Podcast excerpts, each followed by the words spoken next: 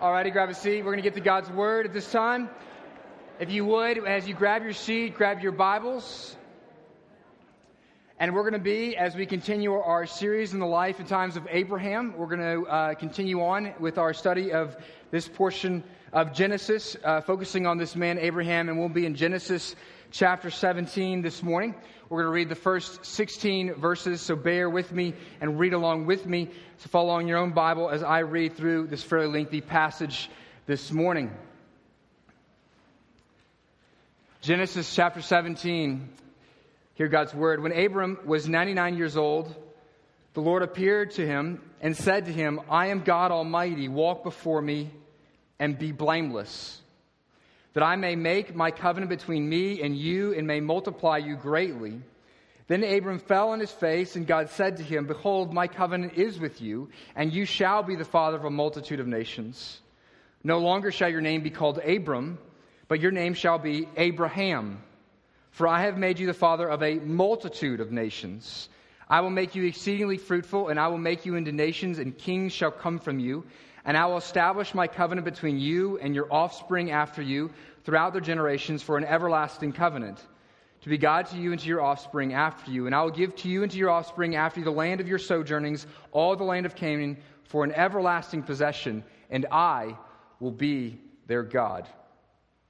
And said, and God said to Abraham, As for you, you shall, you shall keep my covenant, you and your offspring after you throughout their generations. And this is my covenant which you shall keep between me and you and your offspring after you.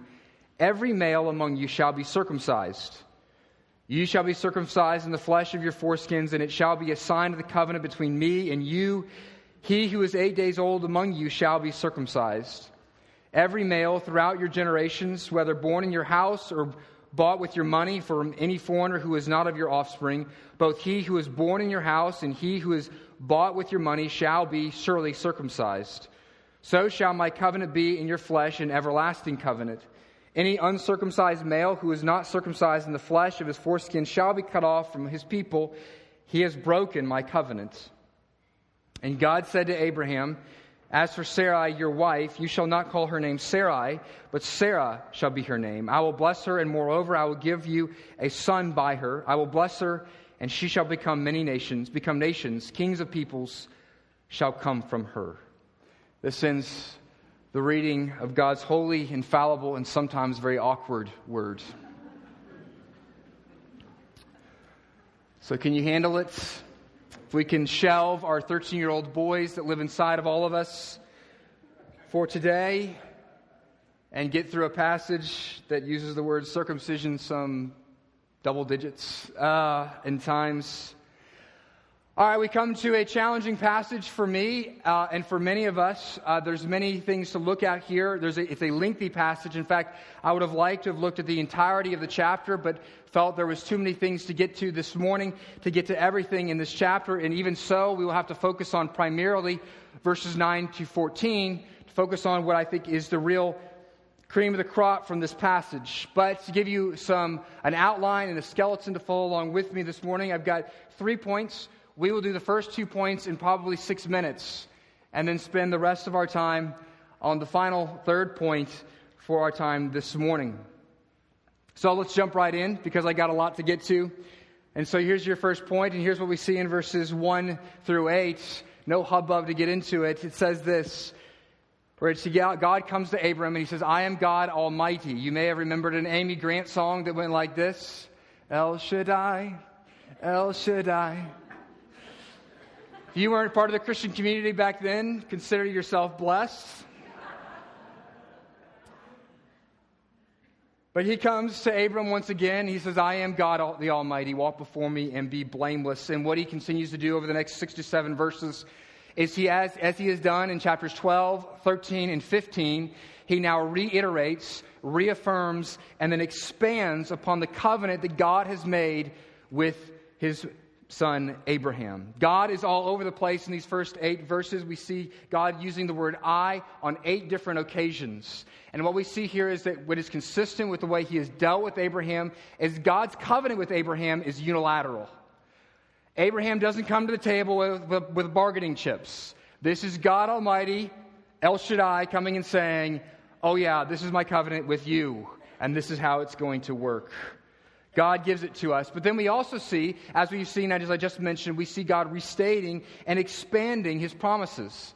He talks about the offspring that Abraham will have. And now it's not simply one nation, but what do we see? There's going to be many nations and kings that are going to come from Abraham. He talks about the land of Canaan. And then he makes this wonderful high point in which he says, I will be the God of your people. This is a two way street. We are possessed and owned by God. He is our God. We are, he owns us. We are his people in the same way. We also possess him in a way. He is our God. We hold on to him. There is a relationship here that God is promising to Abraham that he is going to give not only to Abraham, but also to Abraham's descendants in an everlasting manner. Now, what I want you to see, just sort of a quick side note here, because it's going to come into play later on. But what we see in the life of Abraham, and I pointed this out a couple weeks ago, is that as God comes and keeps reaffirming his promises, he doesn't simply reaffirm them, he continues to unfold more of them. It is the same covenant but what we see, the covenant in chapter 12, verse 1, where God calls Abraham, that is the covenant in seed form. And what has happened in chapter 12, chapter 13, and chapter 15, and now in chapter 17, we see the, the covenant between God and Abraham gradually unfolding. More and more of it is being revealed. But not only does God come and give Abraham wonderful promises and reiterate his promises and continue to unfold how the covenant is going to work between them, but he also comes and does one really wonderful thing for Abraham. He renames him. There's a sermon I had from the, from the book of Mark where, God, where Jesus comes and he renames some of his disciples. And I mentioned uh, and during that sermon how important that is the fact that God comes to us and not, he gives us a new name, which means we have a new identity, a new sense of purpose. And what does he name Abraham? Well, Abraham, Abraham has gone his whole life by the name Abram. This is a man who has no children, and yet, you know what his name means? Abram literally means big daddy. Big daddy. So here's Abraham traveling all over Mesopotamia and various parts of the desert and entertaining various travelers that would be coming through his, his, his camp, and they would see him. They'd say, Oh, great, what's your name? Oh, Abram. Oh, where are all your children? And Abram goes, I don't have any. Despite the fact that his God has promised him to make him into a great nation, to give him many children, Abram doesn't have any. But we see here that God doubles down in the way he renames Abraham. Because not only does he take his name Big Daddy, what he does is he takes that and adds a little juxtaposition, a little, I don't know what you would call it, a little addition to his name in such a way that his name now means the father of many nations. So now he's not only going to be Abram, the father, the big daddy, the man who has a big family, but now he's going to be the father of many nations. And it's not just him, it's also Sarah who's included in this covenant as well. This here is an expansion on what God has promised to Abraham. And we here see here in a nutshell what it, in, some many, in some ways what it means to be a Christian. It means to be Christ is that God gets to name you, that you are His, that you're possessed by Him. To be joined to Him means you take His name and the name that He declares you to have. You're no longer known by your past addictions, your past identities, but you're known by your identity with Him. That's what's going on with Abraham. So we see the promises of the covenant first and foremost. But as great as those promises are, and we see God continue to unfold the totality of his covenant with us. And we saw all throughout how it's been unilateral. We saw in Genesis 15 how God's going to uh, take care of all the conditions of the covenant. We still see within the covenant here in chapter 17 that Abraham has responsibilities within the covenant.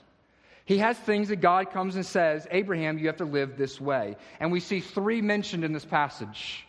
So here's what we so the first point is the promises of the covenant, and the second point is this the stipulations of the covenant. That God comes and says, Here's some requirements I have of you as a covenant mentor, men, member in this relationship and in this partnership. And verse 1 is where we see these. First, he says, Walk before God. Now, wherever we see that word walk, almost everywhere in the scriptures, what that means is live. The entirety of your life should be lived out before God. To live before God means you are consciously aware of God's presence, of God's presence, and that He is the audience, the main and singular audience of your life. But it goes beyond that. When God would call in Exodus and the various places when Israel was wandering through the desert, when He would say, Come before me, that was most often when He was coming to give them the law. God's about to call Abraham to be blameless. And what God gives is we see the continuation of the unfolding of God's covenant with Abraham, now unfolded for the people of Israel in the desert through Moses when God gives them the law. God says, Be blameless. And what do we see in the law? Is a grand articulation of what it looks like to be blameless. And so God says to the people of Israel, Come before me, stand before me. So to walk before God means you come into the God as his, as his, He is your main audience, but not only that, but He is your authority. That when you stand before God, when you walk before Him, He's the one who watches out for you. He is the main audience in your life, but He's also the one who has the main authority in your life. He is the king speaking to his subjects and the father speaking to his children. That's what's going on here when he says, Walk before God, Abraham. And then he tacks on to that. The second stipulation is be blameless. Walk before God and be blameless, it says in verse 1. This is that Abraham was to be set apart. This is a call to holiness. Literally, the word could be called, he be calling Abraham to perfection. Abraham, be perfect. He is to be righteous. And this is a consistent call throughout the scriptures if you know the scriptures at all. In 1 Peter chapter 1, Peter calls us to the same thing in which he says, Be holy as the Lord is holy. Since it is written, You shall be holy, for I am holy, Peter says. This is the call for all Christians. Now, this call you have to understand so you're not crushed by it, is this call to perfection for Abraham is after the gospel given in Genesis 15. What does God say in Genesis 15 when he cuts the covenant with Abraham? He says, Abraham, I'm going to walk through these cut pieces, and if I don't keep my end of the bargain, may what happens to these pieces happen to me. But eh, God is the only one who walks through the pieces. And so, what he's saying there is not only is he going to keep his end of the bargain, but if Abraham breaks his end of the deal, that God's going to pay for Abraham's sins as well. That's the gospel. That's the grace that's here. And it's in light of chapter 15 that God now calls Abraham to live out of that grace. The expectation is not that we can be perfect. We don't believe in perfectionism. We don't believe the scriptures teach that, but we do believe that the scriptures call us to seek perfection, to seek holiness. What does Paul say? He says, I strive. I don't believe I've taken hold of it, but I press on to take hold of the prize, the upward call of God in Christ Jesus.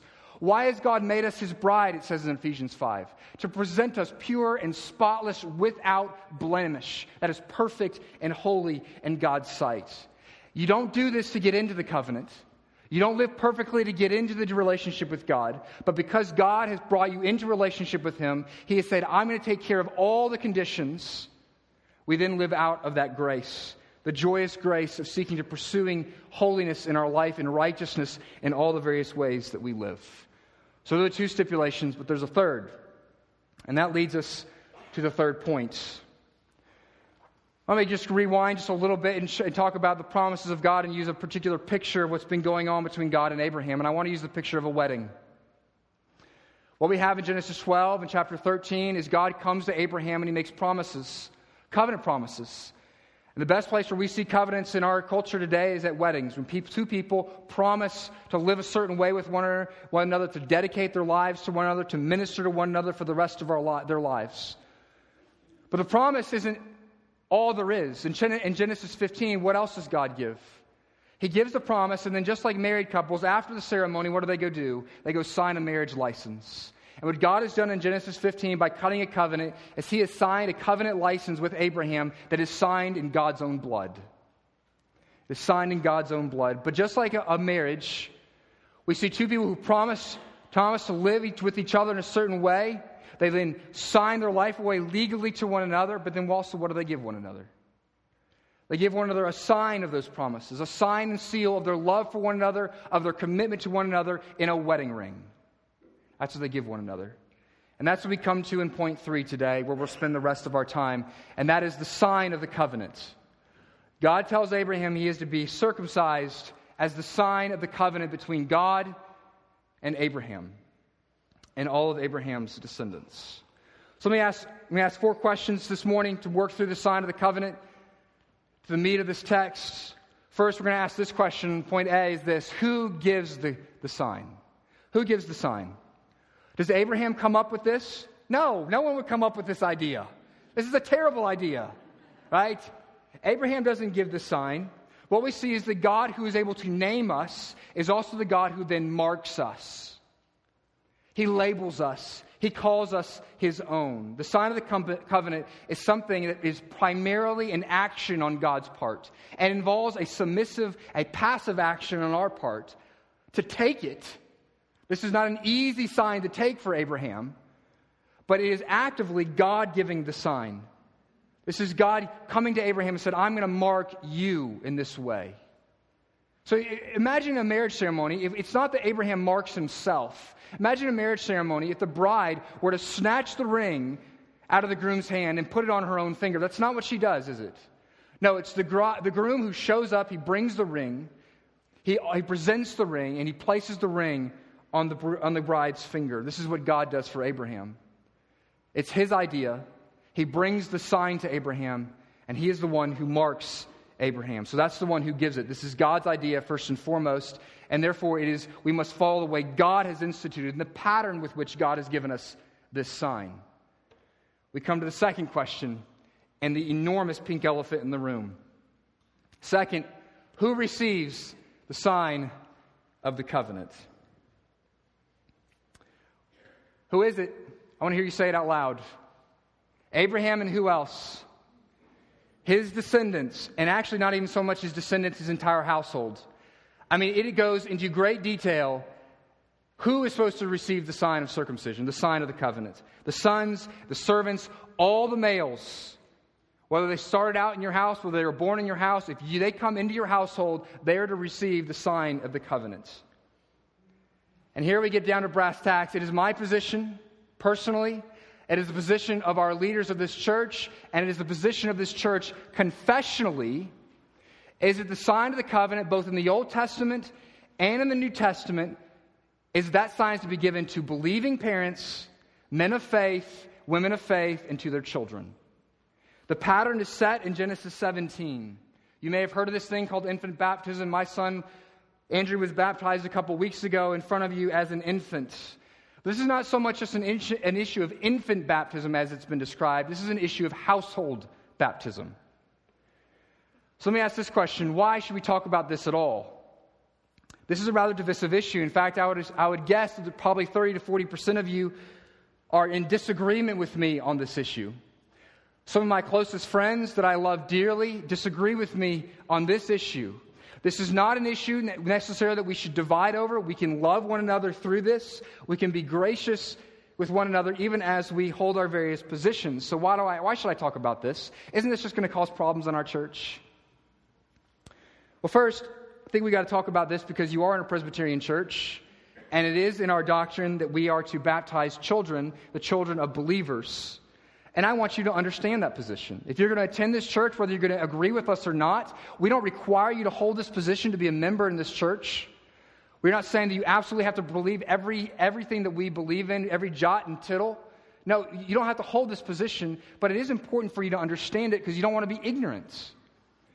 It is, it is amazing to me what people believe about the Presbyterian position. Generally, I think most Presbyterians, in fact, are utterly ignorant as to how, why we hold this position. It is not that we believe in baptismal regeneration. We don't believe that we're saving children. We don't think this is such just some quaint little idea that we've held out on from the Catholic Church, but we believe this is biblical. It's from the Bible. And so I want to show you from the Bible why we're not cuckoo for Cocoa Puffs, but actually why I think we're right. Second, in Exodus 4, Moses is hanging out with his wife Zipporah, and they're heading back to Egypt to go deliver the people of Israel. And suddenly, everything appears to get derailed because God shows up and tells Zipporah, I'm going to kill Moses. You know why? Because Moses had not circumcised his sons. We may look at this and say, oh, this is a very small issue. We don't want to divide over this. But let me tell you, I would rather divide with you than divide with God.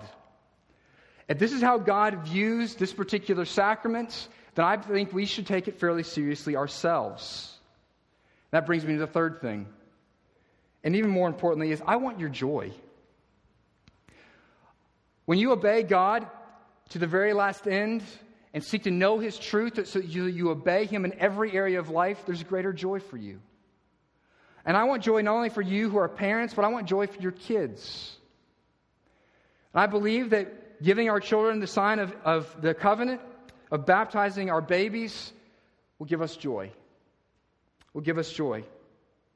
And so that's why I want to talk about this, that this morning. A quick word, one more aside before we jump into my reasons for why I give my defense for infant baptism. It's a quick word about, about covenant progression. You're like, what? I'm getting super nerdy here this morning, people. I'm so sorry. Yeah, by the way, if you're a visitor, this is the most Presbyterian sermon I have ever preached in my life. I, I have been here for two and a half years. I've not addressed this issue, I don't think, at all. This is not our creed. Our creed is Christ. He is the one who saves us. This is not the thing that we slap on our foreheads and is our, the biggest deal, but I do think we need to address it. And where the divide is so often this is the continuity to discontinuity as you move from the Old Testament to the New Testament. What we have in the New Testament, where we see that the sign goes from circumcision to baptism, I'm about to talk about that in just a minute. What we see there is not a break from what was happening in the Old Testament, but an, a continual unfolding of what has already been going on in the Bible. I've already shown you this in, Genesis, in Abraham's life. What has been happening between Genesis 12 and Genesis 17? It is the same covenant, and yet with every chapter, we get new nuance, more nuances. It becomes expanded and reaffirmed, and we find out more and more and more. Throughout the New, New Testament, here's what we hear Paul and John, the very New Testament writers, saying God has revealed himself. The New Testament is about new revelation, not about completely radically different revelation. God manifests himself over a period of time and gradually over the course of the scriptures. Did you know that the idea of Old Testament, New Testament is a man made thing? If your Bible didn't have that divide between Malachi and Matthew, how would you view this? The Bible is one story where the God of the universe, the God who has created heavens and earth, is unfold, in an unfolding and mysterious way is revealing himself. It is not multiple stories that are broken apart, and so that's important for you to understand. That's my position. That's how we get to where we are today in regards to infant baptism. So let me give you some defenses. And I think they're good. I think you should hold to these. The first reason is why, why we hold to infant baptism here at King's Chapel and why do I do personally is this, and this is the most foundational and theologically robust of them and the most difficult to understand, though. And that's circumcision, the sign of the covenant in the Old Testament and the Old Covenant with Abraham, what we talked about in Genesis 17 today, finds its fulfillment and replacement in the sign of the New Covenant with water baptism. To put it very plainly, baptism has replaced circumcision in the new covenant sign between God's, the God's covenant between himself and his people. And the New Testament, what we see is we see some new language going on about the spirit thing and cleansing, but it is not brand new language. We see echoes of it in the Old Testament. And the reason why we begin to see some new language is because there's some new revelation going on in the New Testament. Jesus has shown up. It's not that it's completely different, but more has been revealed, and therefore, what more is meant by the sign. A new sign is given to encompass all that is meant by this new, by this what has newly been revealed. But what we see and what I want you to see today is that circumcision and baptism essentially mean the same thing. Circumcision, in its meaning and significance, is what baptism is in seed form. Just like we see the seed form of God's covenant with Abraham in chapter 12, and it continues to be developed, what we see in circumcision, what it signifies, and what it means, we see it in more hazy gray form than what how way it's clarified in the New Testament. But they mean the same thing. And I want to show you three ways in which the two, baptism and circumcision, correlate with one another in which essentially they mean the same thing. And the first correlation is this. By the way, this is on the back of your, your discussion guide. I have this laid out in detail so that you don't have to take as many notes and you can kind of pay attention. I'm sorry, I should have mentioned that before. So, three correlations between circumcision and baptism. The first is this, and between the Old Testament and the New Testament. There is a, there's a correlation between circumcision of the heart and baptism of the Holy Spirit, that they're the same thing. Water baptism represents and signifies the internal cleansing away of sin by God's Spirit. There is no disagreement between Baptists and Presbyterians on this issue. The cleansing away is the cleansing away of, God, of sin by God's Spirit. But what we see in the New Testament, in Colossians 2, verse 11, we see a clear link between spiritual circumcision and spiritual baptism is going on. That just as spiritual circumcision signifies the cutting away of our sin, so baptism signifies the cleansing away of our sin. Let me read Colossians 2 11 and 12 for you. In him, Christ, also you were circumcised with a circumcision made without hands. Therefore, it's not talking about physical circumcision here. This is spiritual circumcision. What's going on in the heart? A circumcision made without hands by putting off the body of the flesh by the circumcision of Christ, having been buried with him in baptism, in which you were also raised with him through faith in the powerful working of God who raised him from the dead. What we see here is that spiritual baptism, the same thing that's going on there is what's going on with spiritual circumcision. The same language is used in the Old Testament. Deuteronomy 10:16. Circumcision is not merely physical in the Old Testament. It begins with the heart. 10:16 of Deuteronomy. Circumcise your heart and stiffen your neck no longer. Jeremiah 4 4, the first part of it. Circumcise yourselves to the Lord and remove the foreskins of your hearts. And then what does a circumcised heart produce in a life? Deuteronomy 30. The Lord your God will circumcise your heart and the heart of your descendants. Both. The heart of your descendants to love the Lord your God with all your heart, with all your soul, so that you may live. They mean the same thing. Spiritual circumcision produces a cleansing of the soul, just as spiritual baptism by God's Holy Spirit means we have a cleansed soul. Now, let me ask you this Was it possible to be circumcised spiritually and not physically? Yes, Noah wasn't circumcised. Was it possible to be, to be physically circumcised and not spiritually circumcised? Yes, there were many Israelites who were physically circumcised, but they rejected the covenant of God. They did not obey his covenant promises, and therefore they got covenant cursing instead. There's always been citizens of Israel who've done this. In the same way, there's many people who are baptized, whether as babies or as adults, who reject the covenant as well. They eventually walk away, and they've proved that their hearts have not been washed or their hearts have been circumcised in the language of the Old Testament. It's just the same as baptism. What counts the most is not the outward sign, but it's what's going on within in both the Old and the New Testament. Paul says this in Romans 2 28 and 29. For he is not a Jew who is one outwardly, nor a circumcision that which is outward in the flesh, but he is a Jew who is one inwardly. We're talking about spiritual Israelites here. And circumcision is that which is of the heart by who? By the Spirit. Brothers and sisters, it's the exact same thing. I don't know how it can be more plain. We are regenerated and we are cleansed, and our sin is cut away by who? The Spirit of God. And who circumcises our hearts? The Spirit of God.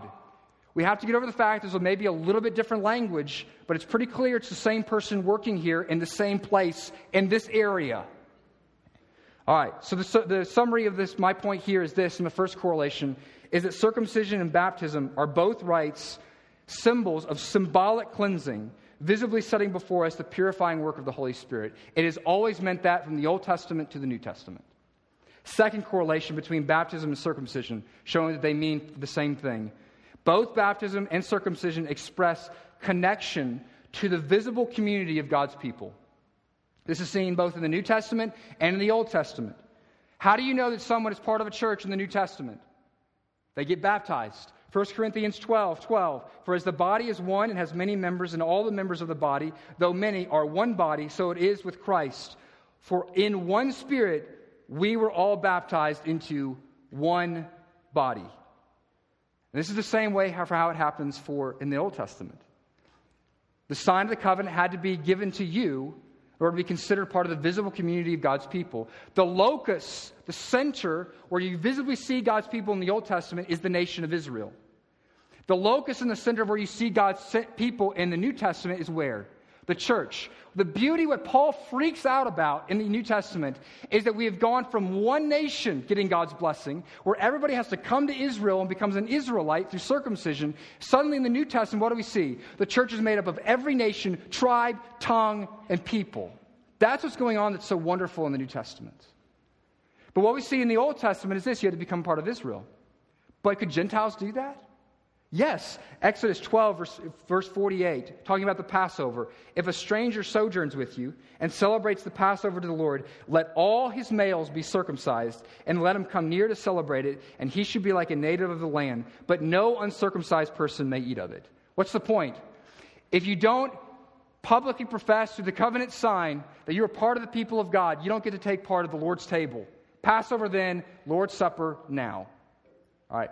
That's the second correlation. The third correlation is this show that baptism and circumcision mean the same thing is that both are administered or given in light of faith.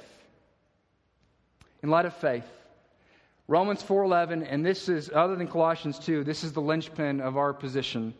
Abraham received the sign of circumcision, a seal of the unrighteousness of the faith which he had while uncircumcised. What Romans 4:11 is saying is this: Abraham had faith and he was considered and reckoned before God as righteous. Then he was given the sign of circumcision.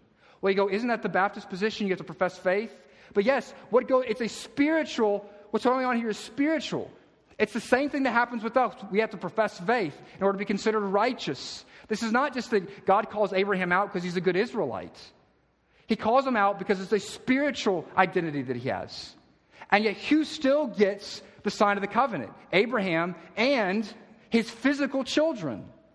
It is all, see, the, the people who God makes covenants with, it's always been about a spiritual connection, a spiritual covenant. The, what, what John Piper, you'll go read John Piper this afternoon. I know you will. You'll go read John Piper, and where he comes after is Romans 4 on this particular point. What he says is that guys like me, what we don't, we don't take seriously enough how great the new covenant is. My pushback is that John Piper doesn't understand how great the old covenant was. That God has always been working by grace through faith alone. The only thing is, our faith has grown in our understanding of who that's in. God has revealed himself, it's Yahweh, but now he's revealed himself more fully in the person and work of Jesus Christ. That's why we're blessed. More has been revealed to us. But God has always been working through in a spiritual way and not merely a physical way, as would be the accusation of those who hold a different viewpoint from mine. Now, follow me here. This is really important. If there is a consistency, a correlation, that baptism and circumcision mean the same thing going from the Old Testament to the New Testament, if that's the pattern, they mean the same thing, then the pattern of the Old Testament must also continue to the New Testament. In other words, I'm saying this that if parents and their children receive the sign of the covenant in the Old Testament, and if the sign means the same thing in the New Testament, then parents and their children continue to receive the sign of the covenant in the New Testament. Children are not going to get cut out in the New Testament promises. All right, let's move on to reason number two, and this follows from that. And this is what moved me. And I'll, I'll say this in my background. I'm, my dad's a Presbyterian pastor, and I didn't get it. I went to seminary, and I used to tell people the joke was 55 days out of 100, I believed in infant baptism, and 45 out of 100, I didn't. It took me two years of studying in seminary before I actually came to this position. And what got me was this point right here was the understanding of what would a first century, first century Jew think. You're a first century Jew on the day of Pentecost. You've lived for 1,400 years with the sign of the covenant being given to you. If you profess faith, you're serving Yahweh, it's given to you and to your children. And you've been looking forward to this Messiah who's going to come. He's going to be fulfillment of the covenant. It's going to be great. The Messiah comes. You believe in him. Now, suddenly, my kids are cut out of the covenant? No, the expectation, the assumption of the first century Jew is that my children would absolutely be concluded in the covenant and they would receive the sign of the covenant. Let me give my point the way I give it on the paper. The interpretive assumptions moving from the Old Testament to the New Testament is that children should be included in the covenant and receive the sign of the covenant unless the New Testament clearly states that children are no longer included in the covenant. Unless the New Testament clearly states that children should no longer receive the sign of the covenant. In other words, if circumcision in the Old Testament was administered to a man who professed faith in God and to his children, that's the same thing that should happen in the New Testament, unless the New Testament, in words, says that is not what should happen. In fact, there is more than simply an assumption here, there is a command that that's what should happen. Genesis 17, verse 12, where we read today, pick up in verse 12. He says, God says this He who is eight days old among you shall be circumcised. Every male, for how long? Throughout your generations, whether born in your house or bought with your money from any foreigner who is not of your offspring, both he who was born in your house and he who was bought with your money shall surely be circumcised. So shall my covenant be in your flesh, a everlasting covenant. How long is everlasting? Everlasting. It is always. It is not until Jesus comes, it is everlasting. The difference is we understand it differently because Jesus comes and says, Not all Jews who are phys- only physical are the true sons of Abraham. It is those who are spiritual sons of Abraham. That's where the everlasting comes into play. What I'm saying is not only is it an assumption that the whole household should receive the sign of the covenant, but the Old Testament and the New Testament Jew would have understood it as commanded that they were supposed to give their children the sign of the covenant. God's going to kill Moses. It's commanded. It's a big deal. There's no way an early, a first century Jew on the day of Pentecost would have thought that their children would not have been included in the, in the sign of the covenant. I think this is really important. Because one of the things that you'll hear about our, the Presbyterian position, the one we hold this church, is that our argument is from silence. That is silliness. Only if you disregard the first 39 books of the Bible is that an argument from silence. If you've actually paid attention to what's going on for the first 39 books, then you realize actually the pages are turned, and it's the Baptistic view that is an argument from silence. If you're going from the Old Testament to the New Testament, where children receive the sign of the covenant, it is, it is required of the person who holds the Baptistic position that children should not receive the sign of the covenant. They have to be the ones to prove it. It is them who has the burden of proof. It is not the Presbyterian that has to prove it from the New Testament. It has already been going on. If there's a change, there has to be clear reason for that change. This brings me to my third point, and this follows from that. Reason three the New Testament follows the pattern of God, always or almost always dealing with whole households and giving whole households the sign of the covenant. How does God work? Does He just simply work with individuals? As an American, you say, oh, yeah, absolutely. He, oh, individual, individual, individual, my individual liberties. I'm obsessed with me as the individual. No. He's always worked with households. When Noah builds an ark and God says, I'm going to destroy the whole earth, build, build an ark, and they're going to go into it, is it only Noah who goes into it? No, it's his whole family that gets saved. Is everybody in Noah's family ultimately saved and that they're going to heaven? No. Noah gets drunk, Ham makes fun of him, and he kicks him out of the covenant. But the whole family is included in the sign. Abraham, it's the same way, it's the same pattern. This is exactly what we see going on into the New Testament. We see no change in the way God works. He views whole, he views, it's a principle of viewing whole households, not simply individuals. And there's a strong passage in 1 Corinthians 7. Make sense of this. 1 Corinthians 7, verse 14, it says this. It shows the way God views households that have a believer in them. The unbelieving husband is sanctified through his wife, and the unbelieving wife is sanctified through her believing husband. For otherwise, your children are unclean, but now they are holy. What? All it takes is one parent to love Jesus, and the whole rest of the family is considered set apart. It doesn't mean they're perfectly righteous and blameless, but it means they are different from the rest of the world. They're set apart by God, they are considered holy. You know, it's the same way they would talk about temple instruments. When they built the temple, they would make, they would consider them holy, they would set them apart, sanctify them for the Lord. That's exactly what it means here. Not that everybody in the family is perfectly sinless and morally pure, but they're set apart by God. They've been marked by God as His. And the assumption is that they will continue to be His until they prove it otherwise. This is different, and this is something the Presbyterian gets to hold to. My dad tells a story in a sermon. My, my dad actually was very helpful on this. He gave me terrible jump, but he gave me a good jump shot, and he gave me some good sermons. He gave me some good help. Jump, that makes no sense, does it? He gave me no, no, no ability to get off the ground, if you don't know what I'm talking about. But he tells a story of a, of a Baptist preacher friend of his who said this about his kids. He said that until my kids show evidence of true repentance and faith, I regard them as the children of the devil. If your children are unsaved, that's what God, Jesus tells the Pharisees. But that does not match up with what we hear in 1 Corinthians 7:14. They are considered holy and set apart. Now that is a different view. Now, does that mean my children are not depraved and they're not little sinners? No. I'm, I became a believer. I'm walking with Jesus. Many of you are, became a, a, professing believer as an adult and you didn't receive baptism until afterwards, and yet you're still a sinner. You were still depraved at that time. You still have sin in you. The issue is not that they're perfect, but God sees them, has set them apart, and has put his mark upon them. God not only interacts with whole households through the Bible, but he gives his, whole, his covenantal sign to whole households. And again, here I'd say the weight of the evidence is for the Presbyterian position and not the Baptist position in the New Testament.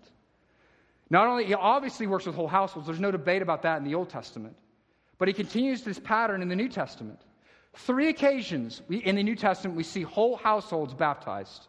Let's look at them all. The first one, the Philippian jailer in Acts 16. The jailer, there's an earthquake. Paul and Silas get loosed and he gets free with the, all, the other, all the other prisoners, and the jailer's freaking out. And he brings them out and he says, Sirs, what must I do to be saved? And they said, Believe in the Lord Jesus, and you will be saved, you and your who? Your household. Now, this is before they go home. And they're saying, You will be saved, you and your households. But now you Baptists are quick to point out verse 34 to me. And it says this He brought them into the house. This is the jailer brought Paul and Silas in the house and set food before them and rejoiced greatly, having believed in God with his whole household. Okay, I'll give you that maybe the whole household ended up believing God, in God, and that's why they're baptized. At the very least, what we see here is the principle of God working in whole households is consistent. A whole household is saved. But we have another one, another occasion in Acts 16 Lydia.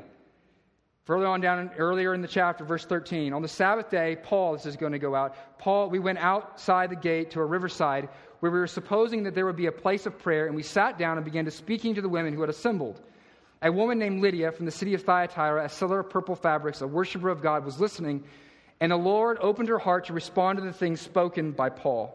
Now, this time, who listens to the sermon? It's a bunch of women. And the one who responded was Lydia. But who was baptized? It says this in verse 15. And after she was baptized, and her household as well, she urges, saying, If you have judged me to be faithful to the Lord, come to my house and stay. No, we never see any mention of. No one in the household is mentioned to be believing, but everybody in the household is baptized. We have one other note in 1 Corinthians 1, verse 16. Said Paul says this I baptized the entire household of Stephanas. Three times in the, Old, in the New Testament. Whole households. This is how God has always worked. This is how he continues to work in the New Testament, that he moves through families. You love the family, right? You listen to Focus on the Family. This is being true to it, following God's commitment to the family, that he works through families, not simply through individuals. Three household baptism. The leaning of the Old Testament towards infant baptism. The leaning towards the, in the New Testament, I think, is also towards infant baptism or whole household baptism. The fourth is this I want to be careful. I don't want to misuse this because it's going to come from church history. But the early church evidence, I think, is pretty overwhelming. The church can get it wrong, even very early on. But there's a guy named Origen who was known as the first great theologian of the early church, and he stated that he was baptized as a baby in accordance with the practice of all churches everywhere. This is in AD 180, less than 100 years after the, all the apostles have died. So it's less than two generations.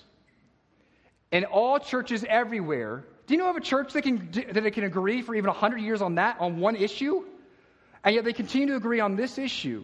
100, 180 AD, he says all churches everywhere are baptizing infants. Origen was born around then. In his commentary on Romans, he states that the church had received from the apostles the tradition of infant baptism. And it's interesting, over the course of the first 400 years of the Christian church, we fight about everything. We're trying to figure out our theology. You know what we don't fight about?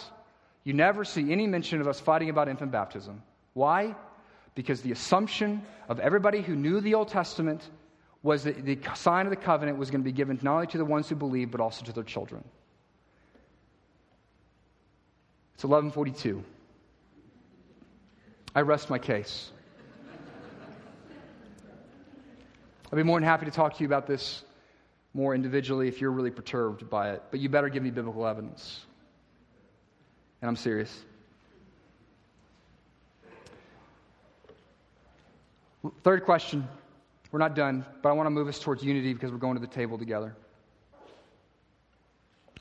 What does the sign of circumcision signify? And in many ways, then the, the sign of baptism. Two things I want to preach at you not just teach. And these are sweet truths. What does the sign of circumcision signify? It means this that you come into a new status. What has God just done for Abraham? He's given him a new name, hasn't he? Who gets to name you? Your parents get to name you, right? Why do your parents get to name you? Because your family belongs to them. You are theirs, and you are in their family. Therefore, they get to name you. This is the same with God. What is he telling Abraham? by giving him a sign. He's saying this I put my mark upon you, and that mark means it's a perpetual sign, a visual reminder that Abraham belongs to God. Brothers and sisters, that is the gospel. That if you've been baptized, you have been set apart, and God has put his mark on you, and he says, You are mine. That's your new status. You're not an engineer, you're not an addict, you're God's. To jump back to the infant baptism real quick, parents, if you've given your children the sign of, of, of the covenant, this is a sign of belongingness. My wife and I, we cry every time we see an infant baptism. It means my son is not ultimately a, the son of a father who he would never meet and a mother who couldn't care for him, so she had to give him to us. And he is not ultimately my son, but he is the son of the Creator God. That is a beautiful thing. And God has set him apart in a way that I can never set him apart. And he has said, That little Andrew Troy Henley is mine. And devil, you will not mess with him. And church, you better defend him.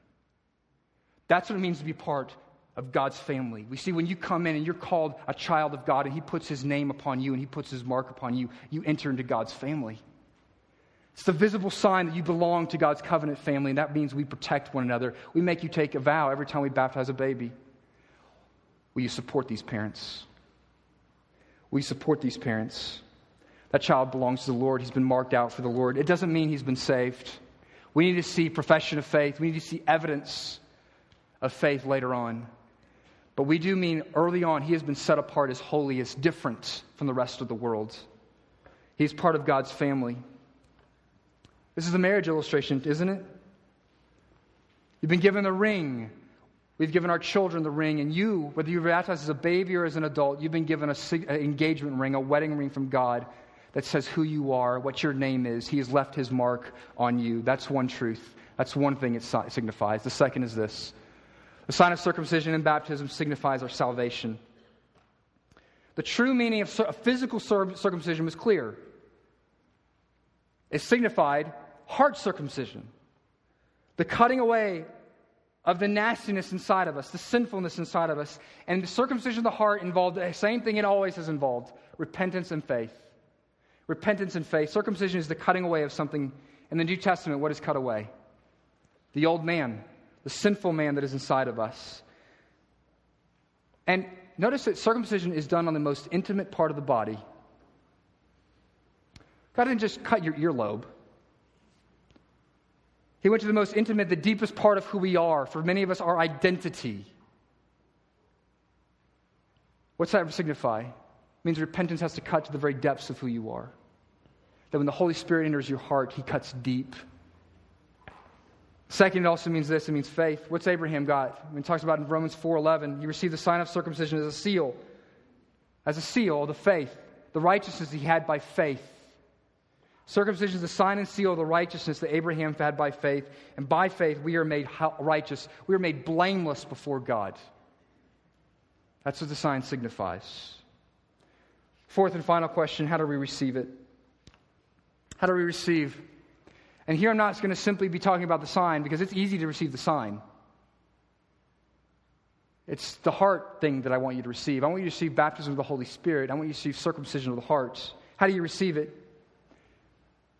You got to receive it submissively. Could, well, could a man circumcise himself? Physically, he is able to, but who would do that? It's meant to show the pro, like you, the position you have to be in as a man in the Old Testament to be circumcised is what? It's vulnerability. It's submissiveness. You have to have complete and absolute trust. You have to lay yourself out there and say, I can't do anything. You're going to have to do this for me. You see, submissiveness has an activeness where you lay yourself down, and it has a passiveness where you can't do anything. You have to rely on God to do it for you. And that's a sign of what's going on inside of our hearts. Can you cleanse your hearts? No. You can't clean your hearts. Jesus talks about this to a Pharisee in John 3, a guy named Nicodemus. And he says, Hey, Nicodemus, you got to be born again. And Nicodemus, with all his great learning, here's his ridiculous response How am I to get back into my mother's womb? Jesus had to be poking his eyebrows, his eyeballs, going, it's a spiritual metaphor, moron. You can't get inside your mother's womb. It has to be done for you. And he says it has to be done by water and spirit. What's he referring to there? It has to be done by the baptism of the Holy Spirit. God has to do it. There's a wonderful story in the, the Voyage of the Dawn Treader by C.S. Lewis where he talks about a 12 year old boy named Eustace who's a complete jerk.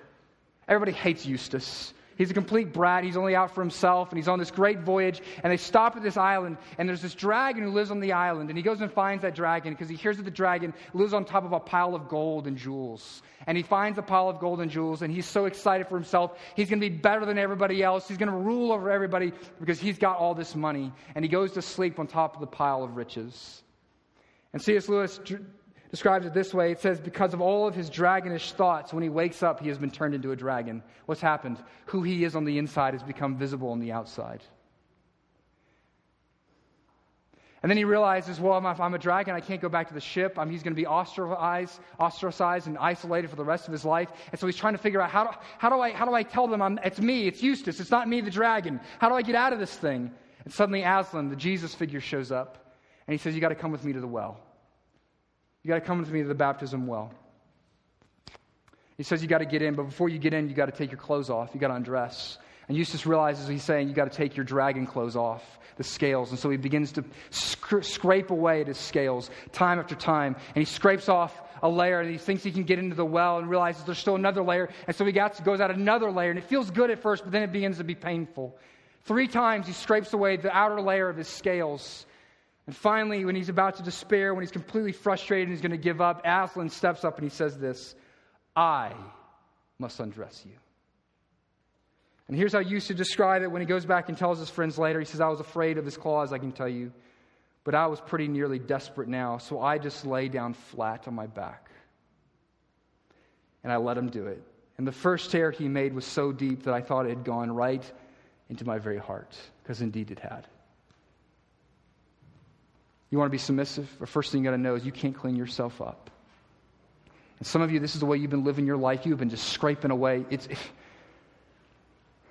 it's spiritual masochism. You've been trying to do it all yourself. Just clean yourself up, scraping away your heart, scraping away on the outside of who you are. You got to realize you can't clean yourself up. And the second, you got to realize that Jesus, His Spirit's got to do it for you. So what you got to do? You see, whether you have professed faith in Jesus, whether you've been baptized or you haven't, what you've got to do today, and the call of this passage to do this, is to lay yourself out like Eustace and say, Jesus, I cannot clean up my heart. I cannot remove the scales of my sin and my sinfulness. I need you to cut deep inside of me and baptize me with your Holy Spirit. Last point, last thought. It'll take two minutes. Last thing you got is you, you got to live your life in the light of the realities of the sign. Here's what the Puritans would say about our baptism. They'd say whether you're baptized as a baby or baptized as an adult, you have to improve your baptism. Now, do you improve on what God does? No. What, he, what they meant was this, is you have to use it. You have to appropriate. You have to apply your baptism into your life. Let's run through some scenarios. So in the midst of temptation, when we are tempted to sin, you know we ought to say to ourselves, how can I do this to the one who has placed his wedding ring on me? How can I be unfaithful to the one who has loved me like this?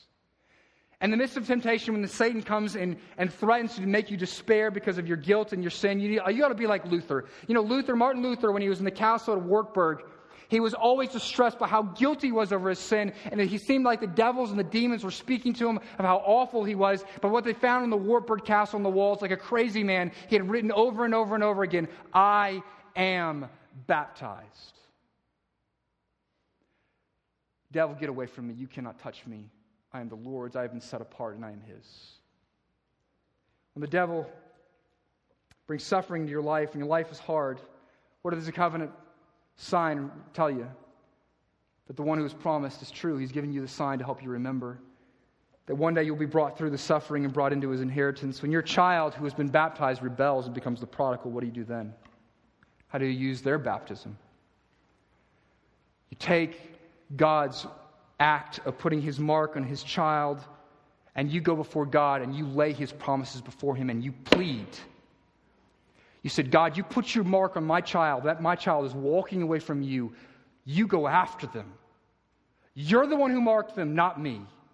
You're the one who put the sign on them, not me. You are more of a father to this child than I will ever be. You pursue them. You know, the whole, you got to read the Old Testament prophets. It is unbelievable the grace. You know why? What do we see is that old Israel it rejects God time after time after time again. God sends them into slavery. There's consequences for the sin, but what does he do? Then there's these beautiful poems about how I'm going to come and I'm going to love you and restore you. It's all about his steadfast love. That's you got to plead for your child. God, you pursue them. You put your mark upon them. Just like you did Israel, you go after them. And finally, what do you do when you need joy? What do you do when your marriage is tough? Things are hard. You look to the sign and you remember the covenant day. You remember the wedding. And you remember the dancing. You remember standing in front of everybody and making promises. And, you, and so that's the same thing you got to do here. You look at the wedding ring of your baptism. Every time you see somebody baptized, you should remember this. And you should remember the words of your covenant God who says this over you in Zephaniah 3:17, I rejoice over you with gladness. This is your groom speaking to you, bride. I rejoice over you gladness, I quiet you with my love, and I dance over you with loud singing. That's the gospel. Let's go to the table and pray. Men who are serving, come up.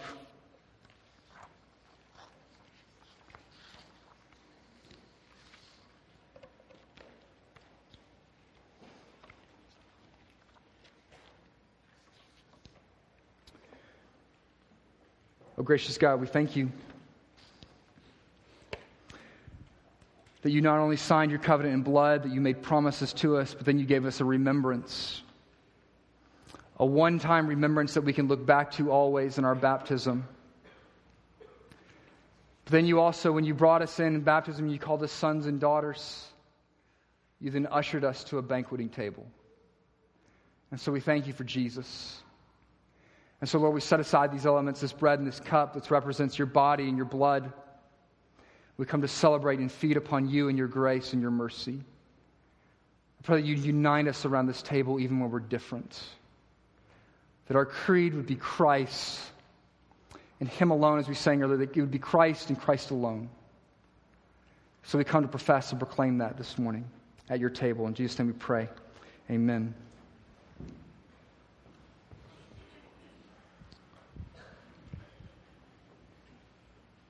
You know, the one thing I didn't address is this. You know, you know why there's a change in the sign? You